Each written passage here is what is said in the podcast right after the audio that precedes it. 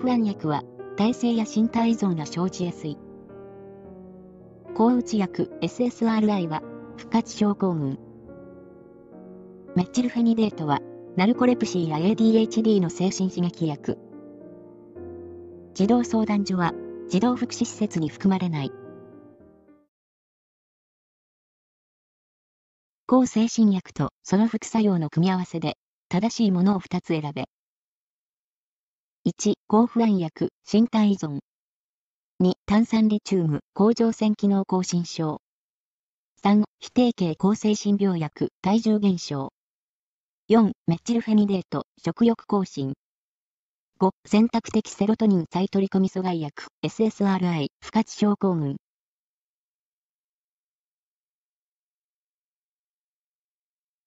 正解は、1、抗不安薬、身体依存。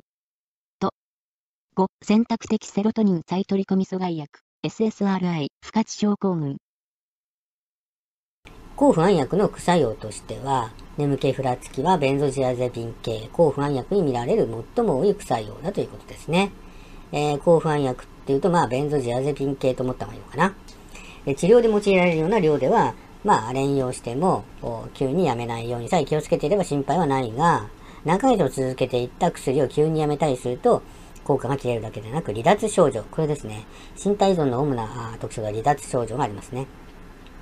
または弾薬症状といって、薬と体との間で保たれていたバランスが崩れるため起きてくる症状が現れることがあります。まあ、不安、不眠、イライラ、吐き気、えー、知覚異常や痙攣などですね。これが身体依存となります。炭酸リチウムですね。感情の高まりや行動を抑えることで、創病などの改善や抗うつ薬などの作用を補助する薬です。えー、双極性障害とかでも使われますね。まあ、創病ですね。あと、抗うつ薬です。で、使われますね。副作用としてはリチウム中毒があると。手足の震え、嘔吐、意識がぼんやりする。そうですね。こう、なんか過去ですとこう震えちゃってるんですね。えー、悪性、悪性症候群、発熱、筋肉のこわばり、飲み込みにくい息切れ、そういう悪性悪性症候群も出ちゃったりするということですね。あと、動不全症候群、高度除脈。これはあの、心臓の収縮の命令を出している動房結節の細胞が異常に、異常が生じることで除脈を起こす病気のことだということですね。めまいとか、あと脈が遅くなったりするということです。あと、人生尿胞症、退院、多尿、全身倦怠感、喉の渇き。いや、炭酸リチウム服用されている方は、まあ、喉の渇きとか結構訴えられますよね。え次が、あ非定型抗精神病薬、セロトニンとかドーパミン拮抗薬ですね。副作用としては、えー、精神神経系症状として、衰退外路症状、よく有名ですね。えー、頭痛、めまい、眠気などが現れる場合があると。あと、赤指示や、体や足を動かしたくなって足がムズムズする感じなどが現れる場合があるということですね。あと内分泌症状としては、抗プロラクチン結晶などが現れる場合があるということです。悪性症候群、あ、また出ましたね。えー、頻度は非常に稀であるがということですが、他の原因がなく高熱が出たり、手足が震えたり、身体のこわばり、話しづらい、よだれが出る、脈が速くなるなどの症状が同時に複数意味合えた場合は放置せず、医師や薬剤師に連絡するとのことです。衰退外路症状、先ほど言った衰退外路症状ですね。パーキンソン症候群とも呼ばれる、パーキンソンに似た症状が出るということです。筋肉が硬くなる。手足が震える。姿勢が保つことが難しくなる。小刻みに歩く。震えが動きが遅くなる。転びやすくなる。まあ大体同じようなことばっかりですよね。こう触れたりとかしてね。で、これはレビー小体型認知症によく見られますね。レビー小体認知症といえば、まあパーキンソン症候群。まあ衰退外路症状ということになります。あと脳出血や脳梗塞の場合でもこういうのが見られますね。まあ、ある種の薬剤の副作用ということでしょうか。メチルフェニレードの副作用です。えー、食欲不振、体重減少、不眠。代表的な中枢刺激薬でドーパミン神経系を介して実行機能障害と報酬系機能障害の両者を改善するとされていると。要するに ADHD の主症状を改善するということです。えー、メチルフェニレード。まあ、これと ADHD がこう、ね、というふうにセットで覚える必要がありますね。強い不安や緊張、うつ病、チックを持つ場合は禁忌。要するに、チックとかうつ病とか強い不安がある場合はこれを使っちゃならないということになります。選択的セロトニン再取り込み阻害薬 SSRI ですね。えー、これの副作用としては、まあ、消化器症状として吐き気、嘔吐、え便秘、下痢、食欲不振が、まあ、口が乾いたりするんですね。上記の症状は服用初期に現れることが多いが2、3週間前後で軽減、消失する傾向にあるとされています。あと、精神神経系症状としては、眠気、めまい、ふらつき、不随運動などの症状が現れる場合がある。自動車の運転など、危険を伴う機器、機械の作業は控えるということです。あと、セロトニンなんで、セロトニン症候群というのがありますね。頻度は非常に丸とされるが、不安、イライラ、まあ、混乱するなどの症状が現れると。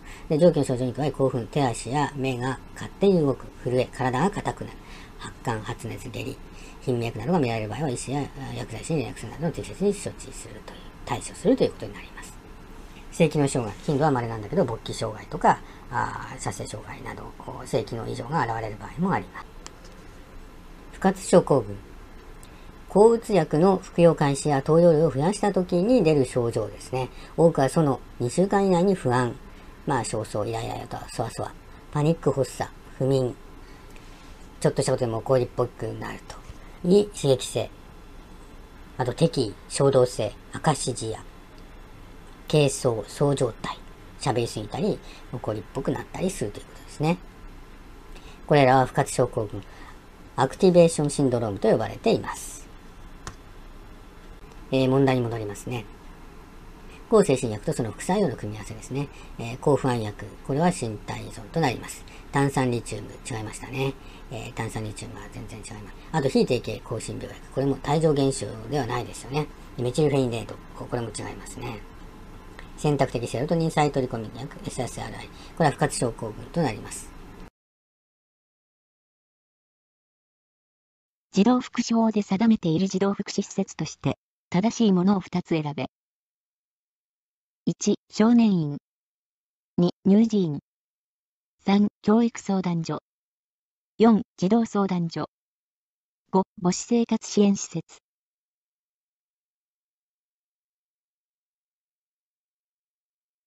正解は、2、乳児院。と、5、母子生活支援施設。えー、児童福祉法が何かってことなんですよね。えー、児童福祉法の第7条。この法律で児童福祉施設とはということで児童福祉施設が列挙されています。えー、助産施設、助産施設が入るんですね。あと乳児院、母子生活支援施設、児童って入ってなくてもこのぐらいありますね。保育所。このぐらい児童が入ってなくても来ますね。あと、児童っていうのがあるので大体わかるかと思うんですけど、児童構成施設、児童養護施設、知的障害児施設、知的障害児通園施設、えー、盲老、盲老あ、あ児施設、死体不自由児施設、重症心身障害児施設、情緒障害児短期治療施設、児童自立支援施設及び児童家庭支援センターとなります。児童相談施設の設置及び業務第12条ですね。第12条にですね、児童相談所のことが書いてあるんですね。児童相談所っていうのは児童福祉施設ではないんですね。ただその児童相談所について第12条に書かれています。児童相談所の設置及び業務として第12条、都道府県は児童相談所を設置しなければならない。じゃあその児童相談所は何かというと、第12条の2、えー、児童相談所には所長及び所員を置くと。えー、所長や都道府県知事の監督を受け、えー、処務を勝利すると。所員は所長の監督を受け、全条に規定する業務を司る。えー、児童相談所には第1項に規定するもののほか、必要な職員を置くことができるということになりますね。じゃあ、この児童相談所の業務何か、これ一度紹介したと思うんですけど、児童相談所の相談から支援の流れということで、まあ、家庭に子供がいて、まあ、子供に関する施設機関、近隣から、まあ、なんか相談来ますよと。虐待の通告が来ますよ。それら全てを児童相談所は受け取って、専門的な相談診断等を下しますと。社会診断相談があったり、医学相談があったり、行動の診断、心理診断や相談なども全部ありますね。で、このようなことをやった後に、まあ、家庭にそのまま戻す場合と、あと援助方針関与を開いて、それぞれの、えー、小施設に、まあ、送ったりとかしましょうよっていうことですね。まあ、里親で里親の生活ができない場合にも里親委託をこうやりましょうかとか、あと施設入所ということがあります。児童養護施設等に入所してもらってっていうことになりますね。こういうことをするのが、まあ、児童相談所の仕事ということになります。それでは問題に戻りますね。児童福祉法で定めている児童福祉施設として正しいものを2つ選べ。少年院。これは違いますね。少年院は少年院法で定められていますね。乳児。児童って出てないけど、乳児、乳児院。これは、まあ、児童福祉法の福祉、児童福祉施設となります。で、教育相談所違いますね。児童相談所。これも違いますね。児童相談所は施設、相談事を全て受けて施設、そういう施設にこう紹介したり送ったりするというところの施設になります。で、母子生活支援施設。これは児童福祉法に定めている、えー、児童福祉施設となります。具犯について正しいものを2つ選べ。1、具犯少年とは14歳以上のものを言う。具犯少年は、少年院装置の処分を受けることがある。3、具犯という概念は少年に限らず、成人にも適用される。4、具犯少年とは、将来、罪を犯す恐れのある少年のことを言う。5、具犯少年は、児童相談所における措置は受けるが、家庭裁判所には送致されない。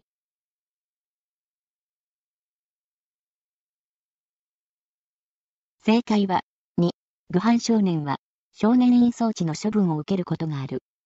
と、4、具犯少年とは、将来、罪を犯す恐れのある少年のことを言う。犯罪少年とは何かってことなんですけども、14歳以上で罪を犯した少年ですね。で、触法少年っていうのは、14歳未満で、えー、1に該当する行為、つまり罪を犯したものですね。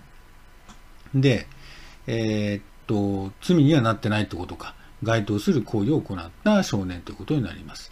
で、少年っていうのはそもそも20歳に満たないものを全般的に指すので、で、14歳未満の少年については、刑事責任を問われないということなんですね。だから、触法少年は14歳未満なんで、刑事責任は取られない。えー、ただ、あ14歳を超えて14歳以上で罪を犯した場合にはもう犯罪少年だよということになります。では、具犯少年とは何かというと、要するにここの正解にもあるように生活、性格、または環境に照らして将来罪を犯し、または、えー、刑罰法令に触れる行為をする恐れがあると認められる少年のことになります。将来は罪を犯す恐れがある少年のことを言うということになるんですね。少年鑑別所が、法務少年支援センターという名称を用いて行う地域援助について、正しいものを2つ選べ。1、公認心理師が相談を担当する。2、必要に応じて心理検査や知能検査を実施する。3、相談対象は未成年、その保護者及び関係者に限られる。4. 学校や関係機関の主催する研修会や講演会に職員を講師として派遣する。5. 個別の相談は保護観察所内に設置されている相談室で行うことを原則とする。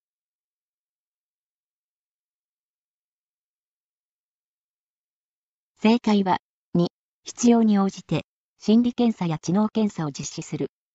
と、4、学校や関係機関の主催する研修会や講演会に、職員を講師として派遣する。法務少年支援センター、法務省。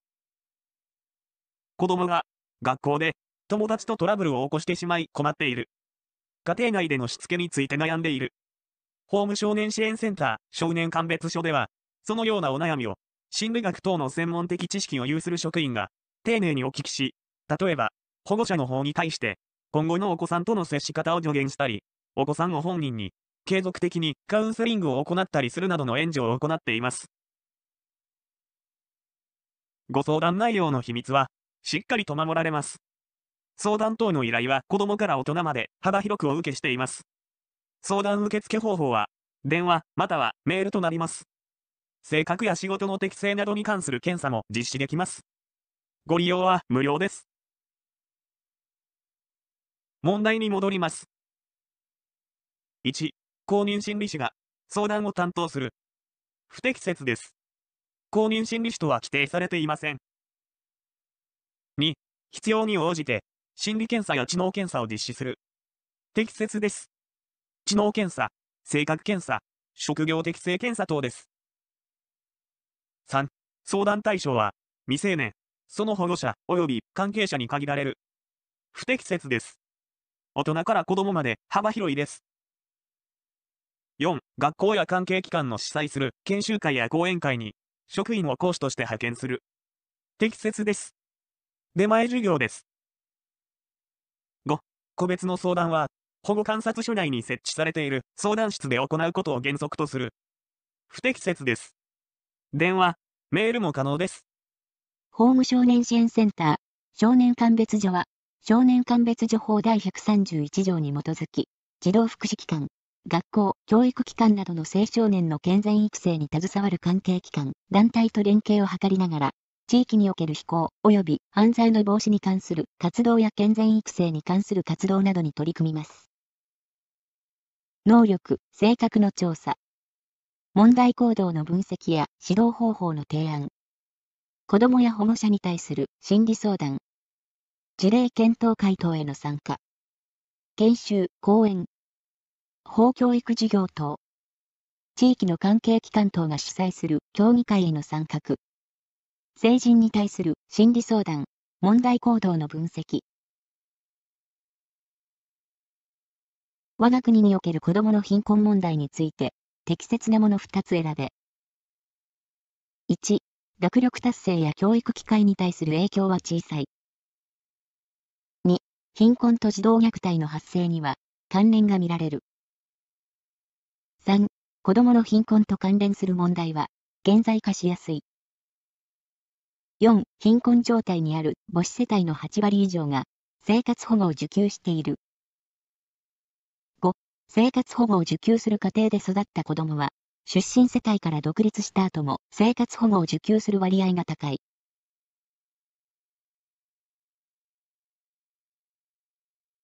正解は、2、貧困と児童虐待の発生には関連が見られる。と、5、生活保護を受給する家庭で育った子供は、出身世帯から独立した後も生活保護を受給する割合が高い。貧困とは、経済協力開発機構 OECD が定める相対的貧困率を月収で表した場合、親子2人世帯が月に約14万円以下で生活していることを指します。日本では全体の7人に1人もの子供たち、およそ280万人が貧困状態です。貧困は世代間で連鎖すると言われています。貧困により学力不足を引き起こし、精神的に未成熟なまま大人になってしまう場合もあります。問題に戻ります。1、学力達成や教育機会に対する影響は小さい。不適切です。貧困により学力不足を引き起こし、精神的に未成熟なまま大人になってしまう場合があります。貧困と児童虐待の発生には関連が見られる。適切です。全国児童相談所における家庭支援への取り組み状況調査2009年によると、虐待につながると思われる家庭、家族の状況として、経済的な困難33.6%、不安定な就労16.2%などの結果が示されています。3、子供の貧困と関連する問題は、現在化しやすい。不適切です。子供の貧困において大きな課題となっているのが、その見えにくさです。相対的貧困は、最低限の衣、食、住は、確保できているケースが多いことから、絶対的貧困に比べて表面化しにくいという特徴があります。その他にも、困っていても相談しない、服装や食事内容が、一見普通に見える、経済的 DV があっても隠す、ネグレクトがある、など様々な要因から現在化しない場合があります。4. 貧困状態にある母子世帯の8割以上が生活保護を受給している。不適切です。貧困状態にある母子世帯のごく一部しか生活保護を受給していません。母子世帯の生活保護の受給率は11.2%であり、厚生労働省2017、この受給率は50%を上回る貧困率と比較して極めて低いです。受給資格等の制度側の要因だけでなく、生活保護の受給を控える何らかの利用者側の要因が存在すると考えられます。5. 生活保護を受給する家庭で育った子供は、出身世帯から独立した後も生活保護を受給する割合が高い。適切です。親が貧困であると、子供は、その環境から抜けることが難しくなることが少なくありません。貧困が世代間で連鎖しているという現状が、世界中で問題視されています。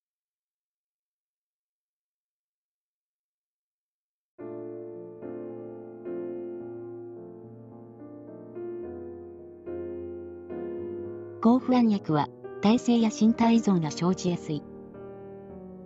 抗うつ薬 SSRI は、不活症候群。メッチルフェニデートは、ナルコレプシーや ADHD の精神刺激薬。児童相談所は、児童福祉施設に含まれない